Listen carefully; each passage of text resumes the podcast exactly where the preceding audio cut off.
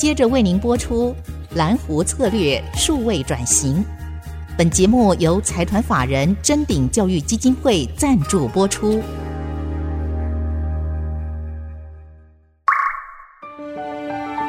蓝湖策略数位转型，让主持人简真富与您提升决策品质与产业升级，掌握先机。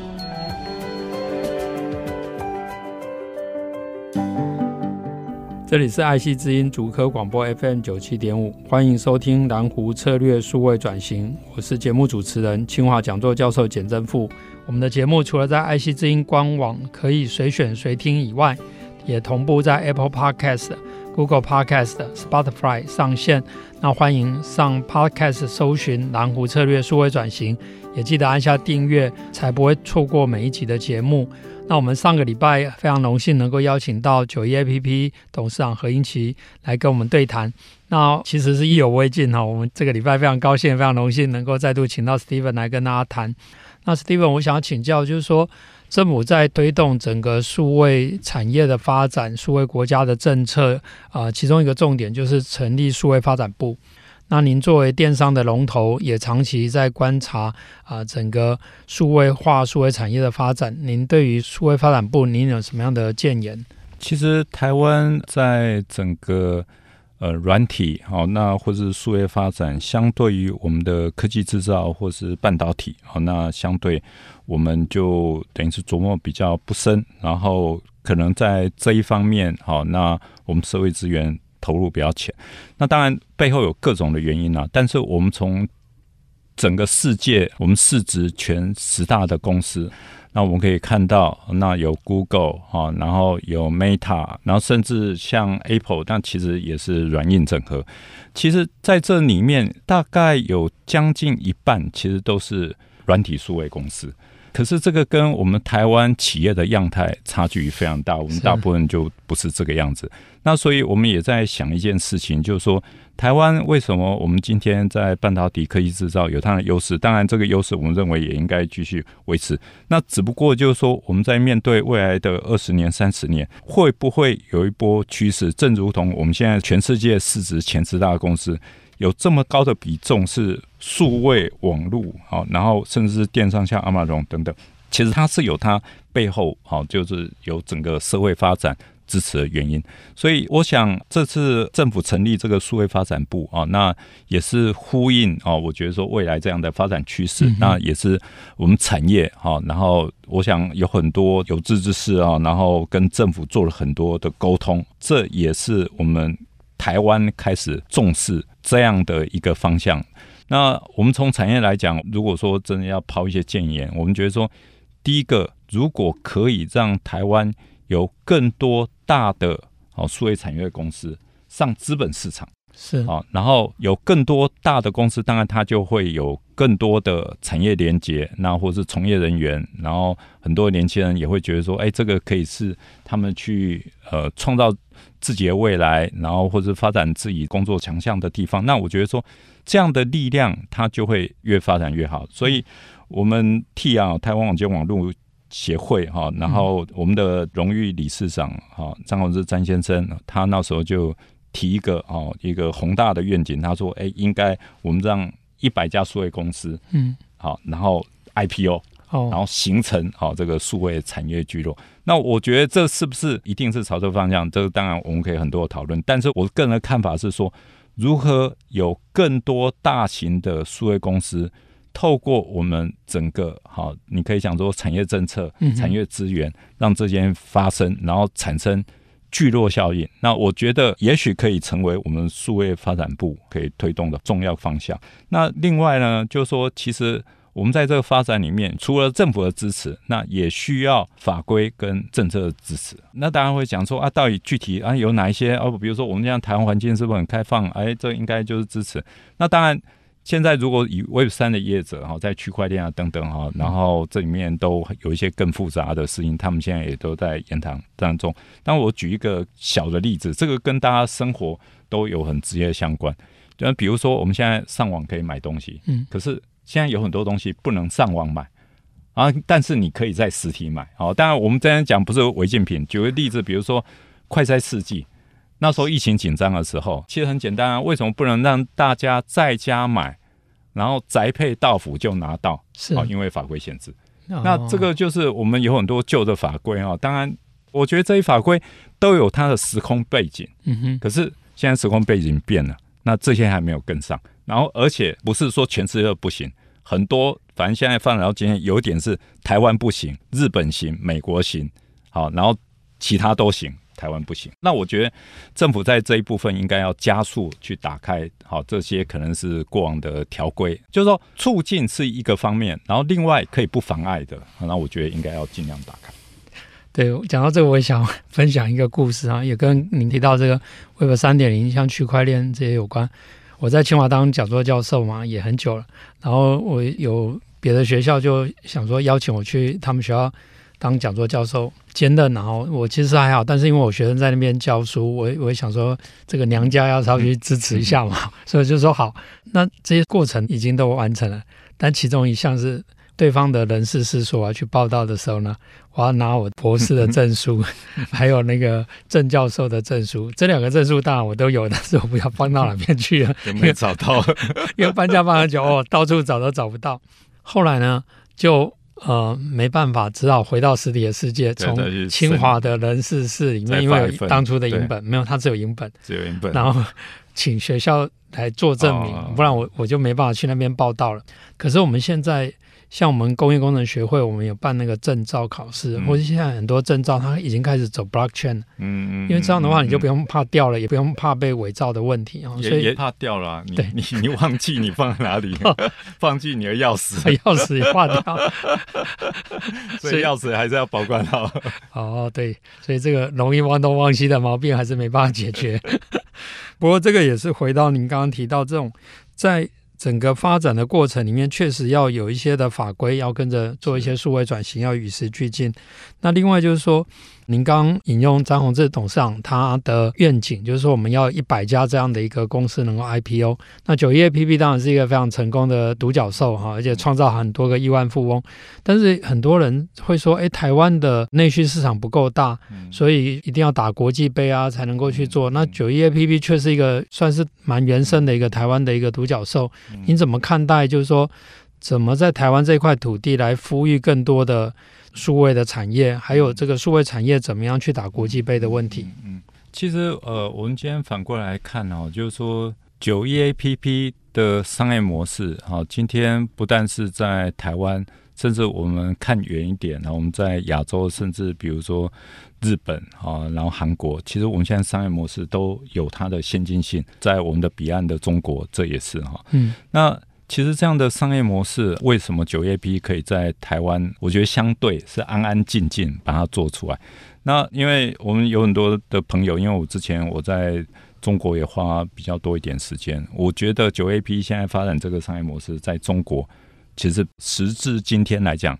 是比较发展不起来的。嗯哼，那其实在中国来讲的话，它彻底就是以中心化思维为它整个思维主轴，所以它的整个，比如创投或者投资者来讲，然后他们看到这种我们九一 APP 以品牌为中心，就平台的观点，它是去中心化平台，它其实基本上就不讨喜。然后有时候我们跟他分享，就是说啊，这个东西可以这样做，他很快就会绕回去，就是说，那你为什么不去做淘宝、天猫？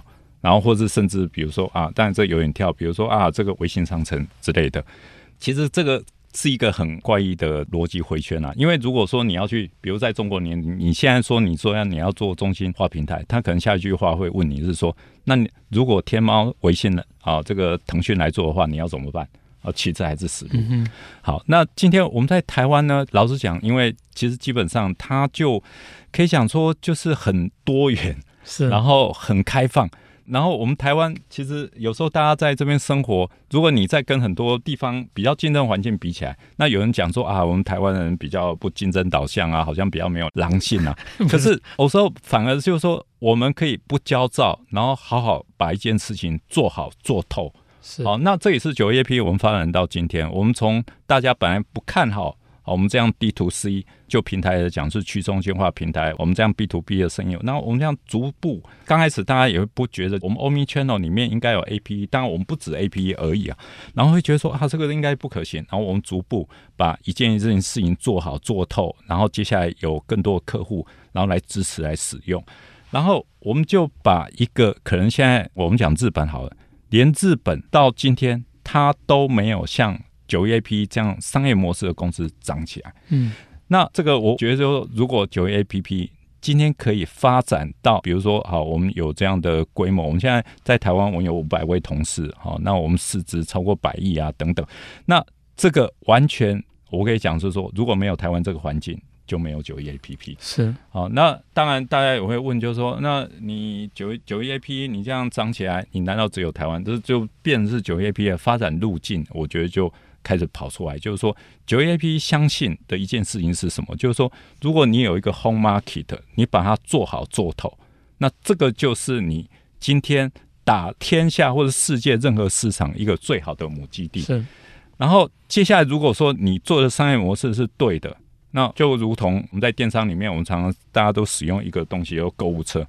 你购物车，你为什么美国跟台湾的不一样，日本跟美国的会不一样，或者是你印尼的购物车不一样？没有，这个其实科技巨头，它 US UI 在全世界推进，其实它会养成一个，你可以讲说，也许你不知觉，它就会一种共情跟发就开始产生。所以你现在全世界购物车，其实基本上它是一样，它就是一台车子哈、嗯。然后。我们九一 APP，我们接下来就是说，我们认为电商，我们认为实体应该会往电商化，然后把它综合起来。那我们在台湾，我们透过好上千家中大型客户，我们证明它成功。后来我们也跟很多的日本的朋友我们在聊啊等等，大家最后探讨到后面就是说，像九一 A P 这样的商业模式，在日本也应该要有一家像九一 APP 这样的公司。那其实原因是回到就是说，其实。只要你是做对的事情，它就会有共用性跟普遍性。因为以我们在台湾好使用的这种推荐的心得来讲的话，是说这整个好那世界消费者受过很多数位浪潮，整个推波助澜底下，其实消费者已经在那边等待大家是，然后看看你能不能把相对应的科技或服务把它提供出来。那我们在台湾做好，那我说我们接下去，我们当然是。把这个好东西，好，不止我们在台湾可以让很多的客户来使用，我们一个一个地方国家，我们把它推上去。那接下来这个就是九月 APE 的扩张方式。那也许九月 APE 的扩张方式跟很多公司不太一样，因为有的人可能会讲是说，哎，你可能在设公司的第一天，在新创公司，你就要胸怀亚洲，心怀世界。那你这样做，你才有办法国际化。可是这边我也可以讲说，九月 APE 是不相信这件事情。那我们认为是倒过来，如果你台湾都做不成功，做不透，那你今天你要拿下任何一个地方，我说那基本上就天方夜谭。好，那那只是在讲故事而已。是，但是如果你一个东西做好做透，你把台湾拿下来，而且你在台湾，哎，你就可以成为一个独角兽的市值。那你为什么不能多拿几个地方？嗯，除非你的东西做错了，你没办法让其他地方人来用。要这也是蓝湖策略里面提到的嘛。哈，我们先专注蓝湖的市场。然后变成千湖之蓝，而不是说一开始就是讲蓝海，但是可能是本梦比。那我们也非常高兴，呃，知道九一 APP，特别是利用台湾这样一个特别的环境，然后原生的一个独角兽的公司。那我们这一节先到这个地方，我们进一段广告，稍后再回来进一步的来请教。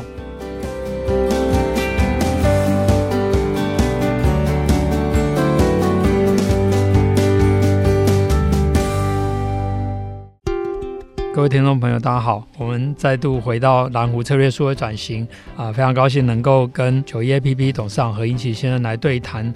那 Steven，您刚呃提到很多，不管是对于未来数位发展部台湾数位产业发展的一个建言，而且特别分享了九一 APP 是在台湾这样的一个非常特别的环境，又能够原生的发展，然后把台湾市场做好了以后，将来有可能到日本、到其他国家去发展。那您怎么来看待现在在电商所谓虚实融合的一个趋势？我们知道，当然在制造业现在谈的是这个叫做虚实整合，哈。那电商因为走得更快一点，已经到融合了。那这样的一个融合的趋势里面，它到底对于线上跟线下，它会有产生什么样的 impact？我们怎么样来产业界怎么来看待这样的一个趋势？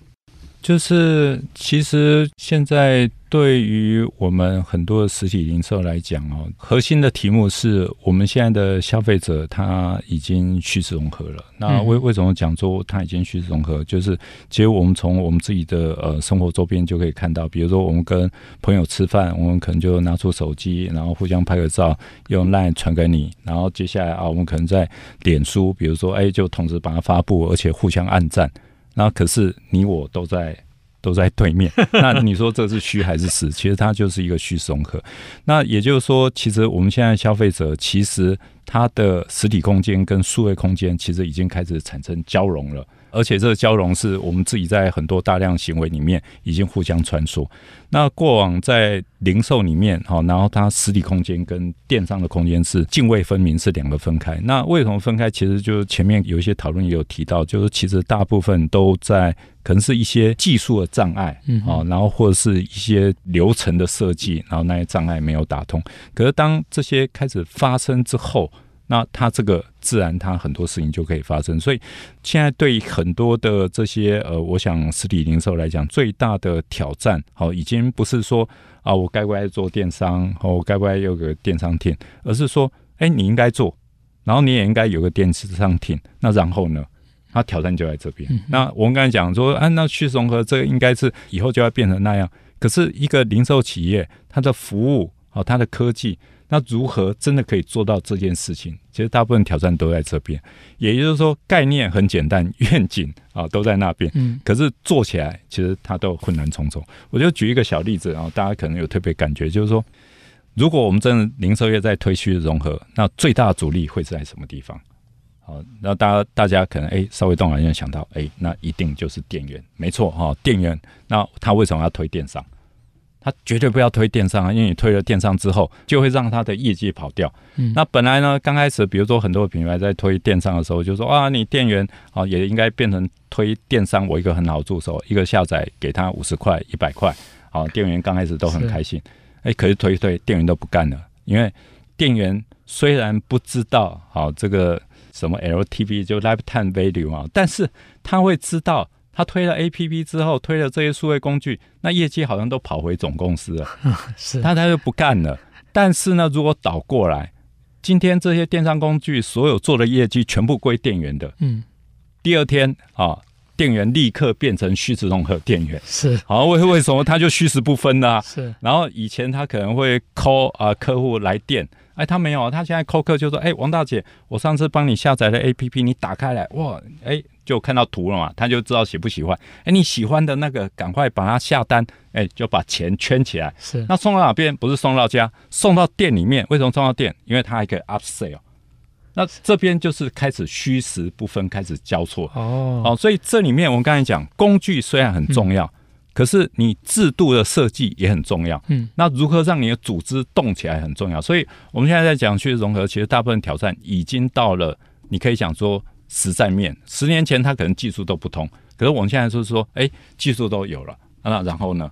那你该怎么办？好，该怎么去解决问题？然后甚至进一步，比如说这些都打通之后，那我相信你，你现在看。零售，比如说各个品牌啊，每个品牌好像都开连锁店啊，都有 POS 机啊，都有这些装备。可是每个人 run 品牌都会不一样。嗯哼。那这也回到就是说，如果我们这些电商的技术都为品牌所用之后，嗯，每个人做 O&O 应该还会有自己独特之处。嗯，好，那就是真的是 O&O 的升级啊。好，所以未来我们讲电商，我们讲对实体来讲，比如虚实融合等等，它。就是要一路追寻的境界，就是说每个人都要做电商，每个人都要 O N O 然后因为什么？因为消费者已经改了，已经在那边，那你一定要有一套有效的做法。只是说新工具如何产生一个最有效率的运作方式，这个对所有的品牌都是一个新的挑战，所以它需要有一个好，你可以讲新基因的团队，从经营团队到工作者都要 O N O 的能力跟思维。而且我觉得这个。整个数位转型、产业升级，其实还是离不开人性。是像店员的人性，这个在制造业其实也有类似的情境，就是说，工业四点一般都是想说，哦，我要自动化、无人化去取代这些工作人员。但老师傅他当然不愿意啊，好，跟店员是一样的。所以，我们工业三点五强调是钢铁人，就是我是让他穿钢铁衣，让他的工作减少，但是他是还是一样是一个主宰。那我觉得电商因为它的进步非常的快哈，所以您也观察到这样的趋势。那现在因为疫情也改变整个生活形态，甚至很多年轻的学生他就已经习惯在这个虚拟的世界，包括你刚刚讲那些吃饭的情境啊、social 的情境。那你觉得将来台湾的年轻人如果想要进入电商或数位产业的话，您有什么建议？然后对学校来讲，觉得学校应该做什么改变？先谈说，您对于年轻人想要进到这个产业，或想要加入九一 APP 等等，您有什么建议？当然，学习哈是一个很重要的部分。那学生当然啊，我们现在在学校，我们做很多的学习。可是学习呢，他不见得哈，就是念书。他甚至透过他的实战，好，他也可以学到很多东西。所以，如果我们对于很多的这些呃年轻学生、年轻朋友，他想要跟电商这个产业开始有互动、有关系，嗯，其实我都会大力推荐。他现在就可以开始上网，不只是买东西啊，买东西大家都会啊，开始卖东西。好，那因为你卖个东西，你就要想说，哎，那我商品包装要怎么包装？好，那我文案要怎么写？那甚至比如说，呃，这个东西，哎，我如何卖掉？假设你卖掉的时候，你要如何做服务？那其实，在这个过程里面，它对于我们这个产业，因为刚才讲几道流程，在我们公司里面都是每个部门，然后每个部门都不小。那其实他在那个过程里面，他就可以做很多接触跟熟悉。其实他已经开始入门了。是。那在入门里面，哎，他有时候其实我觉得说，我们常常在讲哦，人要发挥。他自己的专长跟兴趣，可是我们怎么知道我们自己的专长兴趣是什么？其实有时候就透过这些实作，啊，比如说他也许在跟客人互动的时候，他觉得特别有意思，或者有人在写文案的时候，他觉得特别会写。那其实，在那个过程里面，哎，其实我们针对我们觉得说，好像做起来自己特别得心应手。或者特别容易吸引人的部分，那我们还可以进一步钻研下去。是，所以透过这些尝试，我觉得很多年轻朋友，哎，在里面一方面可以对于哎这个产业里面可以熟悉，然后二方面呢，也可以开始把自己的专长培育出来。然后如果更进一步，如果哎你真的雄心企图比较大，哎，你可以到好几个平台都去卖东西。嗯，那这你其实在用的过程，你如果你在用这个，你就知道这个每个平台的好处坏处。甚至老讲，有时候我们在使用别人的功能哈，有时候我们会有一种映射法，就是说我在使用这个功能里面，我就大致可以判断这家公司的，比如相对应的组织，好，然后它大概是怎么样，然后哪个组织做得好做不好。